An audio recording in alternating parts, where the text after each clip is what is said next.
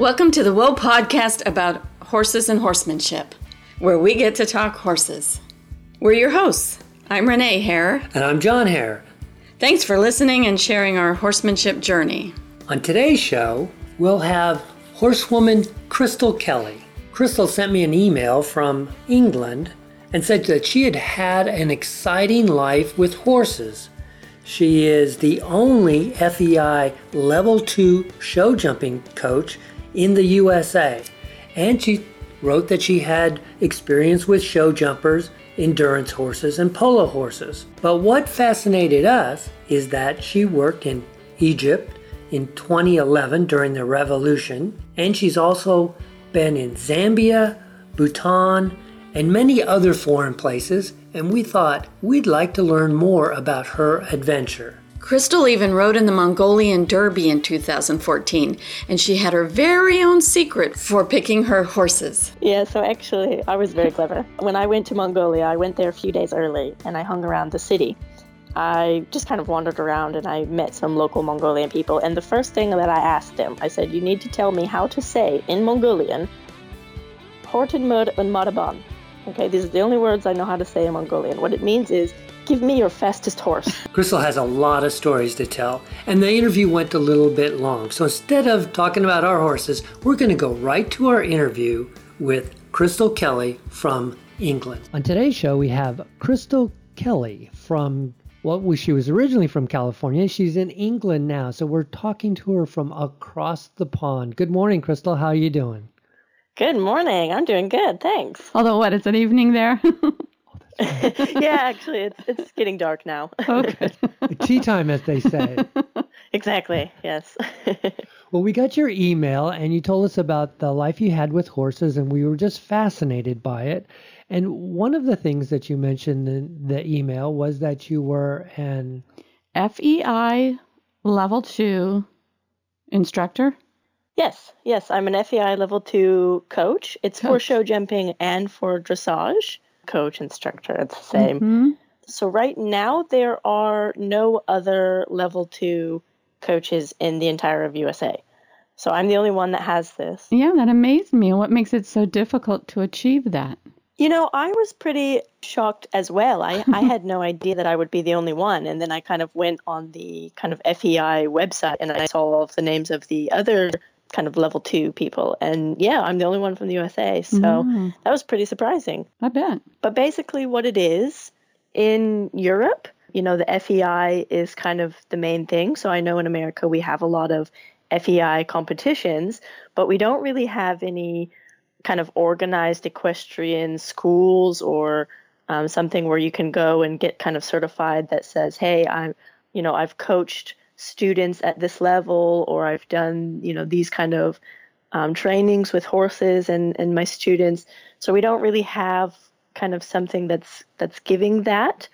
So what the FEI did was they organized this kind of curriculum and they said, okay, people are going to come for these tests, you know, over the course of a week, let's say. So I went uh, the first time I did my FEI level one, I went to Zambia of all places, mm. and then level two I did in Greece. And so they tested me for a week. So they're not teaching me how to be a coach, let's say, because I've already been doing this for years, but they were sort of testing my knowledge and skill. At the end, they kind of evaluate me, and then I have to produce lesson plans based on their curriculum. I had to do my lesson plans, which was quite a lot of work. And then I had to submit it to the federation. They have to review all of the lesson plans that I did. And then the tutor who kind of oversaw me had to pass me. So I had to do kind of a, you know, a proven test. Kind of, wow. I had to physically coach some lessons and he had to evaluate my coaching ability. And then I had to do these lesson plans to, for them to just kind of see that I could continue their curriculum and continue their style of lesson plans. And wow. what was involved? What kinds of things did you have to teach in level one and what kinds of things did you have to teach in level two? So in level one, the dressage and the jumping was not as high as the level two. There's only three levels for the FEI, and the mm-hmm. third level is basically Olympic. Mm. Um, but the level one was, I think, show jumping up to a meter 20, and dressage, I think, was novice level dressage. And then the level two was uh, it's up to elementary level dressage. So you have some kind of pre kind of extreme mo- movements in mm-hmm. there. So we had to do counter canter and you know pirouettes, but in the walk or you know stuff like this with our students on kind of you know elementary level horses. So younger horses, about six or seven years old. Right. And then show jumping up to up to a meter thirty for the courses. Very cool. Now, uh, you mentioned in your email that you're from California, but you've traveled all over the world, and the accent in your voice doesn't quite sound like a California girl. So let's she's yeah. been gone a long time. let's go back to the That's beginning. The and, and how true. did how did you get started with horses? You know, it's funny because when I was you know, growing up in California, I honestly I couldn't afford horses. It was really expensive. My parents knew nothing about horses. They didn't know kind of where I got this from. Um, but they supported me. So, you know, when I was about nine, I started taking lessons. I could only afford to ride two times a month. Oh, wow. But I really loved it. So I would kind of pick stalls and brush horses and, you know, whatever I could to kind of help pay for the lessons. I guess my family probably thought I would grow out of it and discover boys, um, but I never really did. You know, I I went to an equestrian college in America, it was the only one that I could find that didn't have math and history and science. you just wanted the horses. I just wanted horses. Yeah, I just wanted to ride. And my goal was I want to work internationally. Mm. And my whole family had been military. So, you know, I grew up hearing their stories of traveling around. My dad kind of went to Italy and all kinds of crazy places for his training or, or whatnot. And mm-hmm. so, you know, I had this kind of impression when I was a kid that I really wanted to work abroad for some reason. So I ended up, yeah, getting work overseas and I just kind of didn't stop. You know, once I kind of made the leap across the sea, I just kind of met so many people from so many different places. After a while, I think I didn't have to actively look for work because people were just approaching me or, you know, offering a place to stay even or, you know, just to visit. That's kind of how it started. And then you also mentioned that you've done show jumping in Romania and you've ridden in India and you even competed in the Mongol Derby. What was the order and the level of experiences as you as you hit those? Yes, the first job I had was actually in Belgium, working for a five-time Olympic rider. Um, wow. And this woman is she's insane. She's an eventing rider, and she was they're tough. really, she was super hardcore. Yeah, she was hardcore, and I I really really liked the experience because, you know, she she really worked hard to achieve her kind of Olympic name. She wasn't kind of born rich and dating some, you know, horse Olympic guy. You know, she kind of built her empire herself. So she was pretty cool. And the first month I, I worked there, she was actually gone competing in the WEG. So I was kind of a groom, you know, feeding horses and haying and all the dirty work. And then when she came back and she kind of saw doing a good job, she just started giving me so many horses to ride that I had no time for anything else. and after that, um, the work was it was good, but it was really hard and it was pretty exhausting. And so I kind of left there and I went to Egypt. and I stayed in Egypt. This was actually during the revolution. The day the revolution started, January 25th, 2011, was the day my flight landed in oh, Cairo. Oh, wow. wow. So I actually was there for the entire thing. Did the revolution impact you? what Your experience there was it crazy? Oh, big time. Yeah, big time. Um, actually, the first month, my mom had a heart attack because the internet and the phone and everything was cut off. Oh. So she couldn't oh, contact man. me to find out, and she was just watching the news and all the chaos that was happening. But she knew, you know, I'm clever and I would figure it out and contact her when I could. and I think, I think about halfway through, my boss at the time, he kind of somehow got some kind of card that he could make an international call so I was able to contact her, and I was just kind of like, "Hey, mom, I'm still alive. Anyways, how are you?" yeah, back to work. So, yeah, exactly. Gotta go. you know, I actually learned to speak Egyptian Arabic because I was just in the stables. I couldn't really leave the first month because there was a curfew, and there was in the entire country there was no police. There was military, but you know they weren't really doing anything. um, they wouldn't really step in and interfere. So you know, for me, I'm blonde and I kind of stand out. I'm quite tall. So the first month, I just didn't really leave the stables, and most of the grooms had gone back to be with their family. So I had two grooms and 40 horses. Oh my god. And I needed, yeah, I had to just make sure that they were all getting water and food and that they were getting out of their their stalls Wow. and mm-hmm. that they were, you know, getting exercised and brushed and so yeah, I had kind of a lot of responsibility. And then also because none of them spoke any English, you know, I had nothing better to do, so I would just sit in the barn all day even you know, in the evenings, and I would just kind of listen to the grooms talking, and I would just point at stuff, you know, and ask them like, "What is this?" and then they How- would how do you say this? they would yeah they would reply you know the arabic word. And eventually you know i was able to speak their language and i was kind of yeah just doing a lot of stuff. After a month you know the revolution kind of died down and things for egyptians went back to pretty much normal. There was a lot of kind of chaos that happened in the country but egyptians were kind of tired of the chaos and they just were so excited like when I would go around town they were so excited to see you know they thought I was a tourist and they were like oh yay they're coming back you know? So you know they were just so friendly and nice to me And what? And had you gone there to train horses or or people? I was coaching so I would ride horses in the morning I think I rode about five horses every morning and then in the evening I would give lessons and because it's Egypt you know it's a desert country it's really hot so there's this big mm-hmm. gap during the day where you just can't go outside really Right. Um, because it's so hot. So, you know, I would manage the grooms and, like I said, be sure the horses have water and that they're getting brushed and, you know, basic things. It was a show jumping stables. Um, so we had a lot of jumping horses, and I was in charge of a lot of the clients, let's say the fancy imported horses from Europe. Um, So I was kind of riding some of those and giving lessons. And then I was also getting lessons from the guy who owned the facility, who was at the time an FEI level two. And he now recently got his FEI level three. So I was, you know, getting some lessons from him and and this kind of thing. So in a in a stable like that, is it is that was there a predominant breed of horse used? Well, for the for the lessons with kids, to be honest, they were kind of we call them pyramid horses, horses that he sort of rescued from a lot of the kind of Egyptians who try and get money from tourists. You know, they have these horses, and they're just kind of a mixture of Arabians and whatever they can find. You know, mm-hmm. But they don't really treat the horses very well, to be honest. And a lot of them are malnourished. So he would kind of rescue some of those. We would fatten them up and obviously check to be sure that they're rideable and, and nice and everything. Mm-hmm. And and then we would let the kind of kids or the younger students or the beginners ride those. As far as the jumping horses, they were all imported warm bloods from Europe.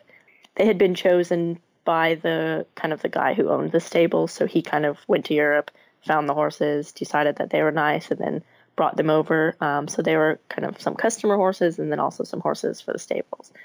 You mentioned how expensive it was to ride when you were growing up in California. Do only the wealthy ride in Egypt, or is it can can young poor people? Well, here's the thing there's a big gap between rich and poor people in places like Egypt and India. It's not the same like in America, you know. Honestly, you know, there's people in America and they have iPhones, but they call themselves poor. But right. you know, in Egypt, that that doesn't exist. So when I say poor, um, usually like the grooms, for example, they are uneducated. Um, even in their own Arabic language, they cannot read and write. You know, they've never been to school, especially the girls. The girls, especially, do not go to school. The the low class, let's say, and the wealthy.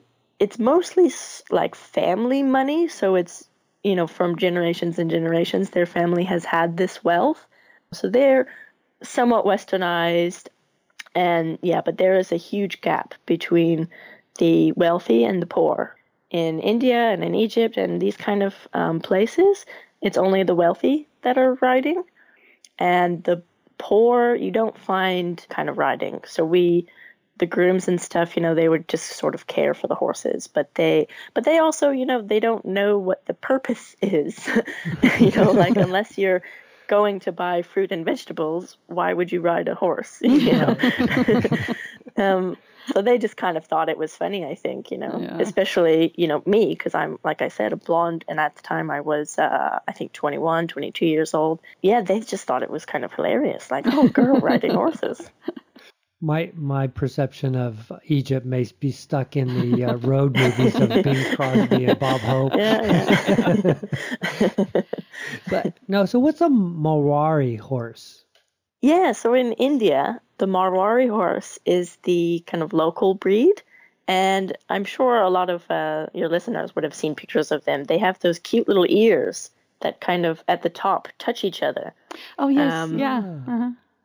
Yeah, so I, I had seen pictures of these when I was little, and I always thought they were really cute, their little ears touching. Mhm. Um, and so when I went to India, you know, I knew that this breed only exists in in Asia, um, especially in India. They're not actually allowed to be exported from India. Like I think maybe 10, 20 years ago, I actually know that some Indians were, let's say, finding ways of importing the horses. um, so I know that there are some people that have Marwaris outside of India. You know, it is supposed to be the rule that you know these Marwaris can't leave India. So I never really saw any outside of India, and they're they're actually a really remarkable breed. They're pretty sturdy. They're not too big, but they can be pretty chunky. You know, they're pretty. They were bred for yeah, they're pretty stout. They were bred for war. Uh, they call them like the Mughals coming from kind of Afghanistan down through northern India. When they were kind of conquering the Indians, they kind of mixed their Persian horses with kind of the local horses. And so they, you know, kind of bred them for these war purposes. They are gated, so they do have a kind of special trot, let's say. Yeah, they're absolutely adorable with their little ears, especially with babies. they're just really cute. like stuffed toys. They're yeah, they're just so cute. Uh, do there, are there any special behavioral characteristics? you know, I worked with a lot of them. I was starting a riding club in northern India in Punjab, in um, a place where there were no white people, there were no foreigners, there were no tourists going there. I had been living in India for long enough that, you know, there's not really an internet kind of. People have internet, but it's still new there, so you don't find riding clubs, you know, by a Google search in India. but when I kind of landed in India, there's only so many stables, north, south, east, west, you know, in the entire country. So I went to one kind of club, and then just word spread like fire. And everyone knew that there was some American girl and that she was pretty good with horses. So I kept getting a lot of kind of offers. And every time I thought I was going to leave India, I would just get another kind of call and another offer. And I was like, oh, I guess I can stay, you know. um, so I went, and this guy had mostly Marwari horses and also some. They're called Sindhi horses. They come from Pakistan. They're very similar to the Marwaris, but the okay, this is my very like just talking about the ears because that's what I'm most interested in. But their ears aren't as curvy, let's say, um, but they're also pretty stout. They use them also for war, and you know the Marwaris and these Sindhi horses. They train them for these dancing kind of this. I mean, it's like the piaffe, but they they say it's dancing, you know. And he was kind of breeding these horses, and so I got to work a lot with the stallions, and then the mares. None of them had been broke, so I had to break all the mares because he wanted a he wanted to make a riding school. So I got to ride. I think there was seventy horses in this stable, and I was training all of them um, because my only gosh. five had ever been ridden before. That's job security. yeah, exactly. And I ended up, I mean, obviously I couldn't do it all, so I had to train the grooms to kind of help me break in the horses, just get them some miles under them, you know. The thing that they're really, really kind of good at is endurance. They're mm. really good at long distances, you know, that's why they, the Mughals and stuff, were able to kind of come into the country and kind of conquer the places that they did was because you know the horses were just so hardy and able to go for long distances. They they were pretty calm personalities. Some of them are you know little fire breathing dragons, but in a really innocent kind of cute way. Yeah, I really liked their personalities. You know they were, but also you know because of the life that they have in India, they don't necessarily get very good treatment Right. um, in a lot of places. So I think that they just kind of developed in their own personality too, based on you know their surroundings and all the noise and all the people and everything. So they're just kind of chill, I think. yeah. Speaking of endurance, I am just fascinated by that Mongol Derby, and you rode in it. Yep. and that had to have been quite an experience. You know, when I was living in India, I don't know why I thought I needed more of a challenge, um, but I than seventy horses to break. I know, yeah, uh, and so I found out about the Mongol Derby and I signed up for it. I've always dreamed of riding horses in Mongolia and riding these little Mongolian horses. So when I kind of saw this opportunity, I just I just had to do it. I knew it wouldn't be easy, but I knew, you know, I was living in India and I was eating, you know, the local street food. I was like, okay, I can digest steel at this point. So as long as I don't fall off the horses, I think I'll kind of manage Mongolia, you know. Yeah, I went to Mongolia. It took 10, 10 days for me to finish. I think the fast I think the fastest rider uh, the year that I did it did it in 8 days. And so I did ride to all of the stations without any assistance. And I started the Derby, you know, I had been traveling solo for a long time. So I started the Derby with this kind of thought that, you know, I'm going to go and I'm going to be some solo girl and kind of conquer this, you know, challenge. Show and the then, world what I've got. yeah, exactly. And I'm super tough.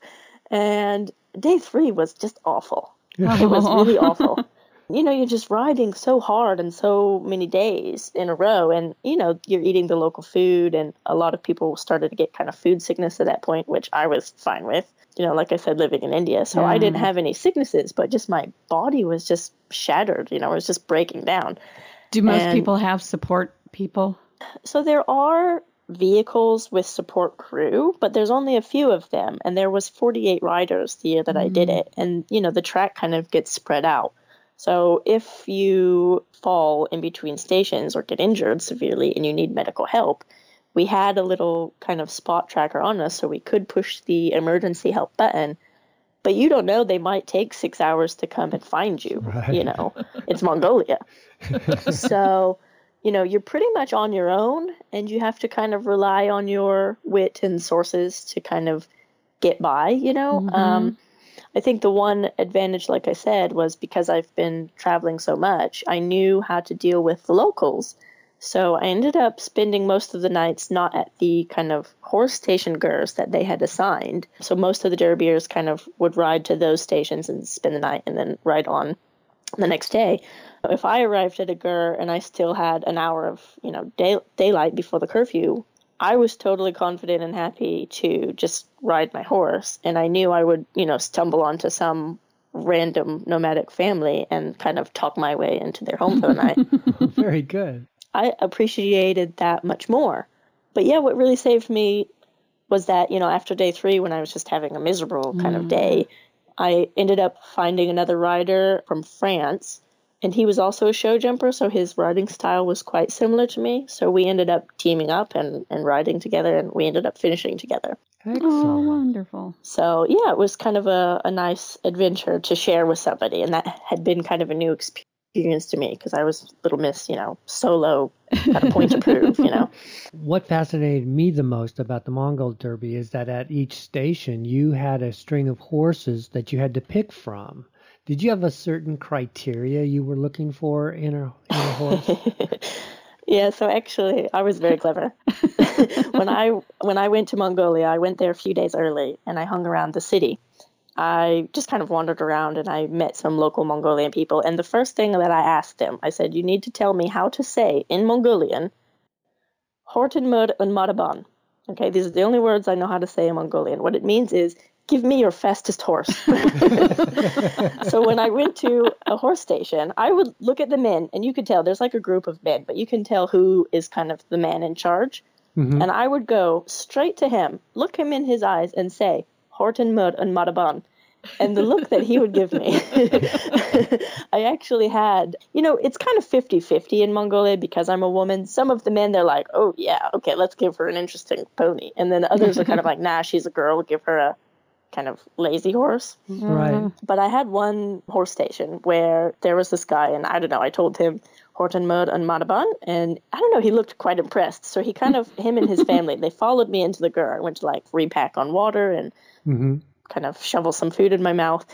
And you know, when you don't speak the language, but you just know when somebody's talking about you, Right. Well, right. I had that. I was sitting in the GER and I just knew that they were talking about me. And they were sizing me up and like I just knew. And luckily there had been a translator sitting in the GER and I asked him, you know, hey, what are they what are they talking about? And he's like, "Oh yeah, they're talking about you." I was like, "Okay, I know that, but like, what are they saying?" what about? yeah, so he asks them, and the guy's like, "I have a special pony for you." and of course, you know, I'm like, I have no idea what a special pony is, you know, whatever. Good, bad. So, yeah, exactly. Is it good? What? So I kind of follow him out, and he brings to me, it looks like a donkey. I mean, it's small, brown, it's not very pretty, to be honest. It doesn't even have any white markings, so I can't even tell that horse apart from any others, you know what I mean? And I'm just kind of like, really? This is your special pony? and, you know, I'm like, okay, whatever. So I check my GPS kind of before I get on because I know that once I'm on, most of the time you don't have brakes and you can't kind of figure that out. So I check my GPS, figure out somewhat which direction I have to bolt into, you know. I kind of hurl myself on this horse, and before I even get my feet in the stirrups, this horse is, he's just gone. Oh, wow. And he had so much power and force behind his strides. I've never in my life ridden another horse like this one. I mean, he was running with his whole heart. wow. And he was so fast, I ended up passing, flying by everybody. and I couldn't stop him, of course. I had no steering, no brakes. I just kind of went with it. He was he was really the fastest pony that I that I've ever sat on. So he dragged me, I think 40 kilometers oh, my wow. God. all the way to the next station. And it was spectacular. I, I loved this pony. How amazing. How amazing. And Yeah. he he maintained that pace the whole distance. He did. I ended up halfway through. I couldn't figure out. I, you know, lost my bearings and I needed to check my GPS. Well, he was kind of just racing so fast that the my eyes were streaming with tears almost, and my helmet was kind of flying back, and you know all this stuff. And my teammate I had been separated from so long ago, so I was like, okay, I need to kind of stop this horse and figure out which direction I need to run into. so I picked the highest mountain I could find and just pointed him at it. And he ran to the top of this mountain, and it was oh. pretty steep. Towards the top, he started huffing and puffing and kind of slowed mm. down just enough that I could check. And actually, at that moment, I saw from my viewpoint in the distance some riders riding in a certain direction, and it actually turned out to be my teammate. So I turned my pony towards them and I couldn't get him to go slow down this mountain. So I was kind of man from Snowy River almost, you know, just bolting down this really steep Oh, mountain. an And I caught up to them. And luckily, the mountain winded him enough that the others could keep up with me. But he was still, I mean, he was still like galloping. So we had to kind of exchange conversations while galloping, you know. um, but yeah. Gosh, the Secretariat of Mongol Derby Yeah, horses. exactly. Yeah. Yeah. Apparently he was their kind of Naadam kind of racehorse, which is their most treasured sport in, in Mongolia. So yeah. And you started a riding program in Bhutan, and that was the first riding program that they had there. Can you tell us a little bit about that? I don't. I'm not even sure where Bhutan is. to be honest. Yeah, you know, Bhutan I had never heard of before either. Um, I was sitting in India and I, I, you know, India's a stressful place to live.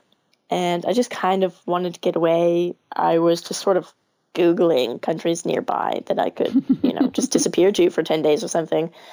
I saw this picture of this temple. It's a famous temple. It's the Tiger's Nest Temple, and it's situated at the top of this mountain and this cliffside, and it looks very majestic in the pictures. And it's a Buddhist temple, so it looks, you know, architecturally, it's just really, really kind Very of pretty. cool. Yeah, very beautiful, and something that I would never see in America. Um, so I saw this picture, and when I saw it, I had this certainty inside me that I'm going to see this temple with my own hmm. eyes. I had no idea how I was going to do this, and I started researching Bhutan, and apparently it was kind of extremely difficult country to get into. You have to have government permission. They have a minimum requirement of like $300 a day that you hmm. have to spend in order to be there. I mean, the money goes to the people, you know, their free education and free medical care and, you know, the fixing of the roads and things like this. So it benefits the Bhutanese people. But, you know, mm-hmm. I was getting an Indian kind of rupee salary. I didn't have $300 a day. And the more that I was kind of researching of Bhutan, I couldn't find any horses anywhere. Like, I just couldn't find anything. No information, nothing. And I found by chance like a picture of a pony. It wasn't even like a majestic picture. It was like kind of sad looking ponies, you know. And it said Bhutan. So I just followed the link to the picture and I found some kind of email address somehow. And I just randomly sent them a message like, hey, I'm a horse trainer and da da da da, and I'd love to come to Bhutan. Shot in the dark, sort of. And I got there, a message. huh? Yeah, why not? What do I have to lose? And I got a message back. Within one week, I was on a plane to Bhutan. Um, they paid for everything. And I was going to be there for a month. I was going to work for two weeks, kind of with their ponies, with their horses. And then I was going to just get a free tour of the country for two weeks, which I thought was a pretty good deal.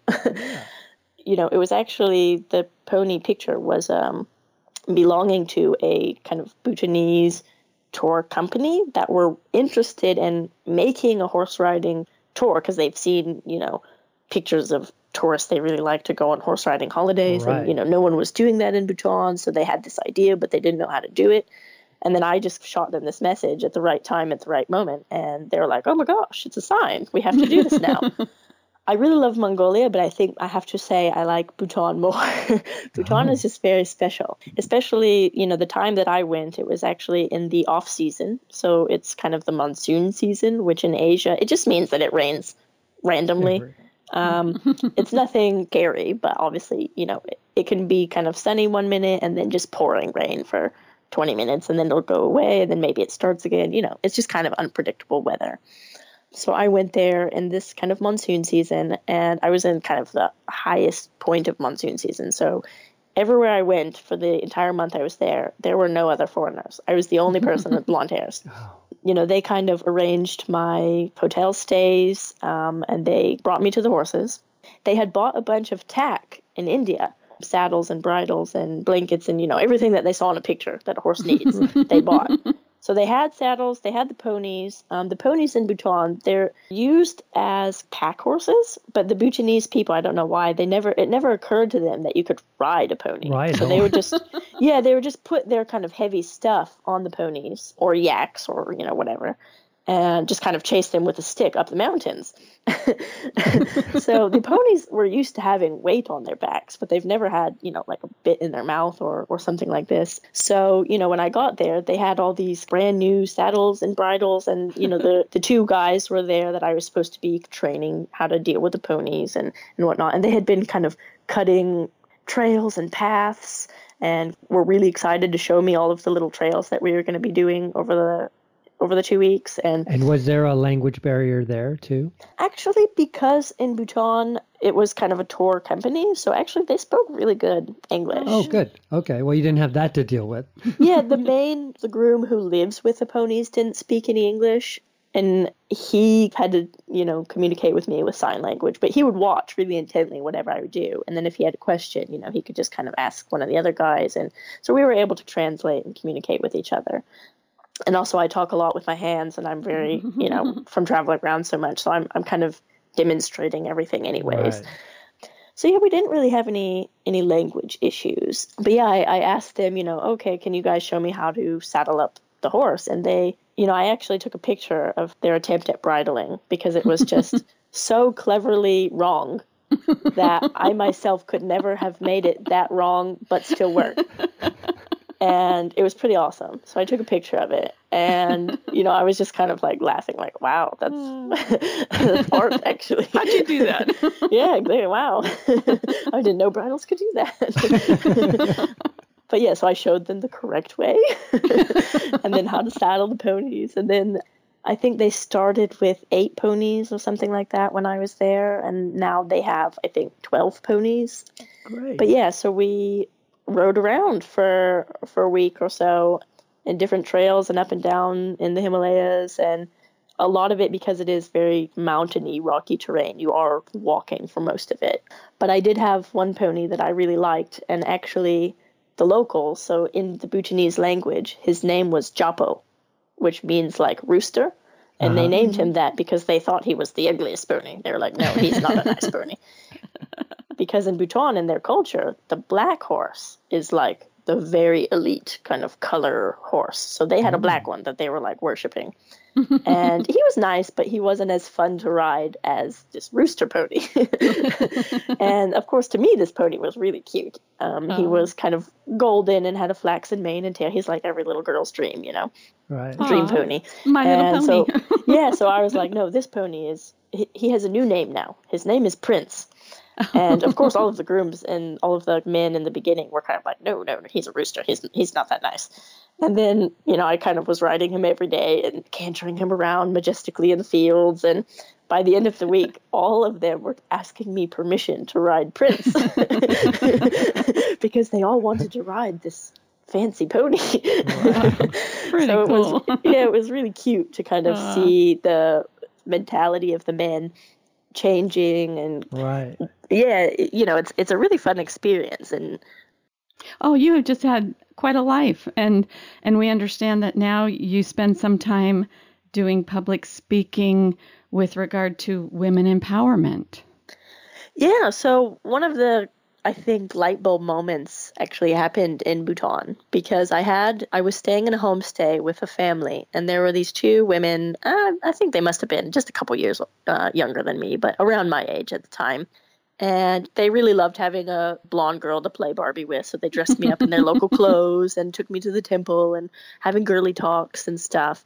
You know, they knew why I was there, kind of to train all of the men with these horses. And one of the girls, she just kind of looked at me and she said, You know, Krystal, I never even knew that girls could ride horses. And also, it never occurred to me that you could actually work with horses and make money, mm. a living out of this. And when she said that, I was just kind of, wow. Mm. Yeah, you know, because in in America, even a lot of my family, they used to think, you know, oh, get a real job, kind of, you know. I started mm. um, traveling around, so you know, after a while, they decided horses is a real job. But you know, from these kind of women's perspective in India and in Egypt and Bhutan and these places, you know, the more that I thought about it, yeah, you know, the girls, they really just weren't riding. You know, it was mostly men. And, you know, it's because horses was used for the military, and that's very obviously men are in the military. Right. I started just really trying to just get girls to ride. And not just getting girls to ride, but to kind of earn respect for myself from these kind of men. Because in the beginning, when they would see me, you know, they were just kind of like, oh, she's a woman. She can't ride. Why is she here? And especially, you know, unfortunately, a lot of these kind of military style in India, for example, honestly, they would just kind of whip the horse and make the horse do it. You know, they would force mm-hmm. the horse. And I'm I'm a woman. I, I'm not very strong. I'm nowhere near as strong as, as a man is. Definitely, I'm not going to wrestle with horse. So I have right. to actually communicate with the horse and get them to do it. And, you know, I would kind of work with really difficult horses. For example, one of the situations in India, they were trying to, you know, get the farrier to put shoes on one of the mares. And she'd never had shoes on before, so she's leaping around and fire breathing kind of demon horse. Mm-hmm. And the men just couldn't cope with that. And they were terrified of her. So I took her from them and started just playing with her, you know, getting her to follow me back back up or go forward a step and then back or stop or you know just kind of moving her around use a um, brain yeah exactly just yeah. think and you know after 10 minutes of playing with her she stood perfect for the farrier and the men were just staring at me like, how did she do that? Because mm-hmm. this horse was just trying to kill them five minutes ago. And now she was like a kitten. In their brains, you have to kind of whip the horse or beat it or, you know, as if that's going to make it calm down. Right. Mm-hmm. But that's genuinely what they thought. They thought you have to force the horse to do this stuff. And it didn't even occur to them that you could actually ask the horse to do it nicely. so, you know, I just started to see the mentality of the men also changing. And I think that in itself to me was really rewarding because suddenly it, it was possible that girls could ride. Right. It would change their view of, of yeah. even the women in their own countries. exactly. Right. Exactly. Yeah. It was a very interesting experience. And so that's definitely something that I am passionate about and I try and talk about a lot and share. And, you know, even if I'm not traveling with horses, let's say, and I'm traveling, you know, it's still really interesting to get these men thinking or get these women to kind of see by example even it is possible. Right. I have one other question as we kind of wind this, this up a little bit. You've traveled the whole world dealing with horses pretty much by yourself, and yet you you finally got married. I understand in England. yeah. Finally. I'm sure he's a, I'm sure he's a horseman, right? Or Okay, how Actually, did you find? she has settled down a bit. well, you know that's that's what everyone assumes, and then I'm like dragging him around to all these right. countries now. He's not a horseman. How how did that happen? Yeah. Last year, I was like, okay, I've been doing traveling with horses. Let's let's try some other horsepower. So I bought I bought a crappy car from England, and I attempted to drive it to Mongolia. Oh and oh my goodness. yeah, along the way, I in Azerbaijan. This is a country, Azerbaijan. I actually met my now husband. He's German. He, I was kind of waiting for a ferry boat to cross the Caspian Sea to try and get into Turkmenistan. And I had been sleeping in my car for five days at this point. No shower, no kind of air conditioning. It's a desert country. You know, I was pretty grumpy. You were a And- dreamboat. Yeah, exactly. And he just kind of, uh, for some reason, he just pulls up and decides to walk up directly to me and ask me, "Hey, where's the ferry boat?" and um, I wasn't very friendly with him, but I was somewhat helpful. But of course, he fell in love immediately and just proceeded to chase me for about ten countries. Oh wow. My car ended up, the engine exploded in in between Tajikistan and Kyrgyzstan and I was determined to fix my little pink. I called her the pink yak. Um, so I was determined not to leave her. So he he had to continue on because he had a visa in Russia that was going to expire. So he was trying to beg me to go with him, and I was like, no. And And leave the pink yak. yeah, I can't leave the pink yak. And so I miraculously found, after 12 days in Osh, Kyrgyzstan, I found a new engine and I ended up driving to the finish. And I just missed him by two days. We ended up meeting again. So I flew to Moscow because he was driving through Russia back home to Germany. I flew to Moscow and met him and kind of the other people that we had all been convoying with. We had a little kind of group. And so I just met him just for the day because I had a flight back to America. And then, you know, we hung out and then drove me to the airport and said goodbye. And I ended up having to go back to Europe because of this FEI level two. I got accepted into it. It was two weeks after I finished the rally, but I didn't know that I was accepted into it. My kind of tutor sort of messaged me when I made it back to America, like, hey, when are you coming to Greece? You're accepted. And I was like, oh, Darn, I was just uh, there. exactly, exactly. Oh, okay. could have well, I driven. guess- exactly, I know. So I kind of made a last minute flight. I booked just kind of the cheapest sort of round trip I could find. So I flew to Greece, and then from Greece, like I did my little kind of course, and then from Greece, I had to fly from Brussels back to America. But I had kind of planned a night in Brussels. I had planned to maybe meet up with some friends, but then, you know, they were busy. So I was like, okay, I'll just explore the city by myself. And sure enough, he shows up. he drove six hours um, Uh, just to meet me aw. and he convinced me to go to Germany with him. So I ended up going to Germany, and then he got this job in England, and then the rest is history. So, How romantic. that is. Yeah. I think I think you need to write a book. yes, I you know I I am in process of writing Oh, a book. Um, good. you know, there's so much stuff to like share and, and things Oh, that yeah. that I can talk about that I just kind of get so overwhelmed and excited that I just don't write anything. but yes, I am I am um kind of in process, let's say, of writing a book. You Yeah. still do clinics in the United States and you travel back and forth, I understand. If people want to find out more about your fascinating life and if they need some help with their their horses, how can people get a hold of you? Yeah, so I have my for equestrian reasons. I have a website, just Krystal Kelly, or even on Facebook. I have a little Facebook page, Krystal Kelly, and it's Okay. my name, which is K R Y S T A L dash Kelly K E L L Y and dot com. And then as far as my travels, you know, I am organizing some trips. I'm organizing a horse riding adventure to Bhutan next year, and um, I'm also going to possibly do a horse riding yoga thing in Bali. And then I have a little pink, a pink Mini. It's a 1989 classic car. so I have that here in England, and I kind of enjoy driving people around.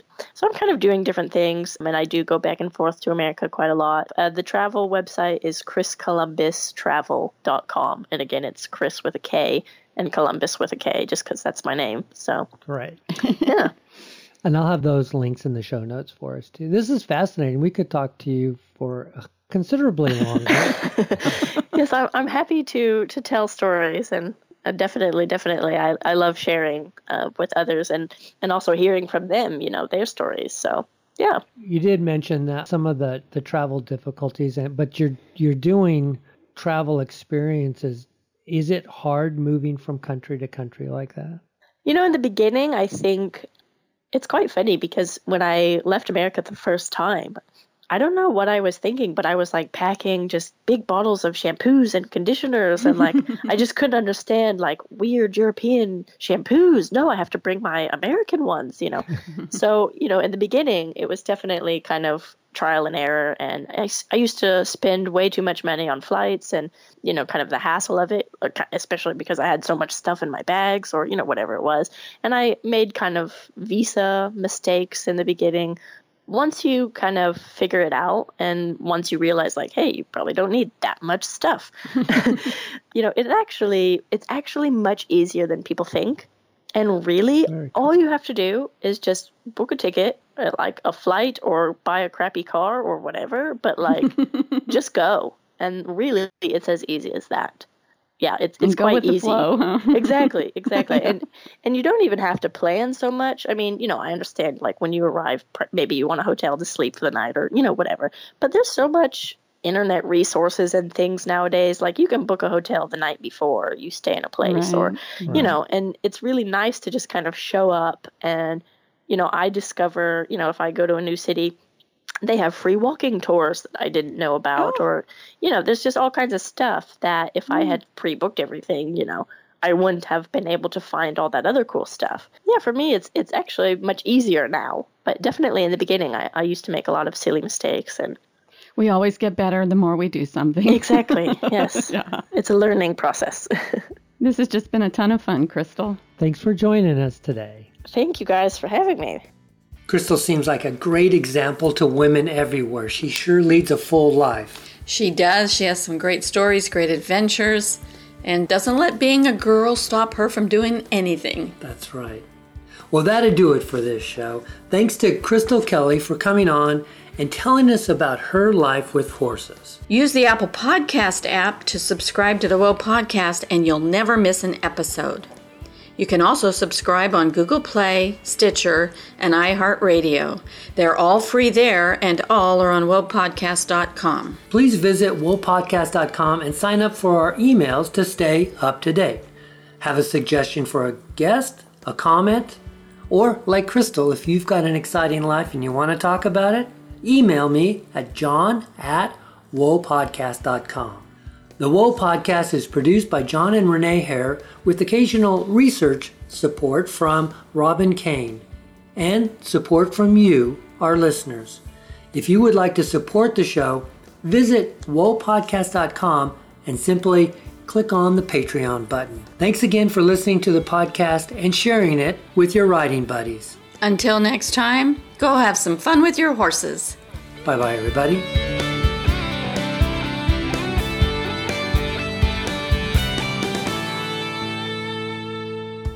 Take three. okay. Welcome. I thought you, I thought you were waiting for me.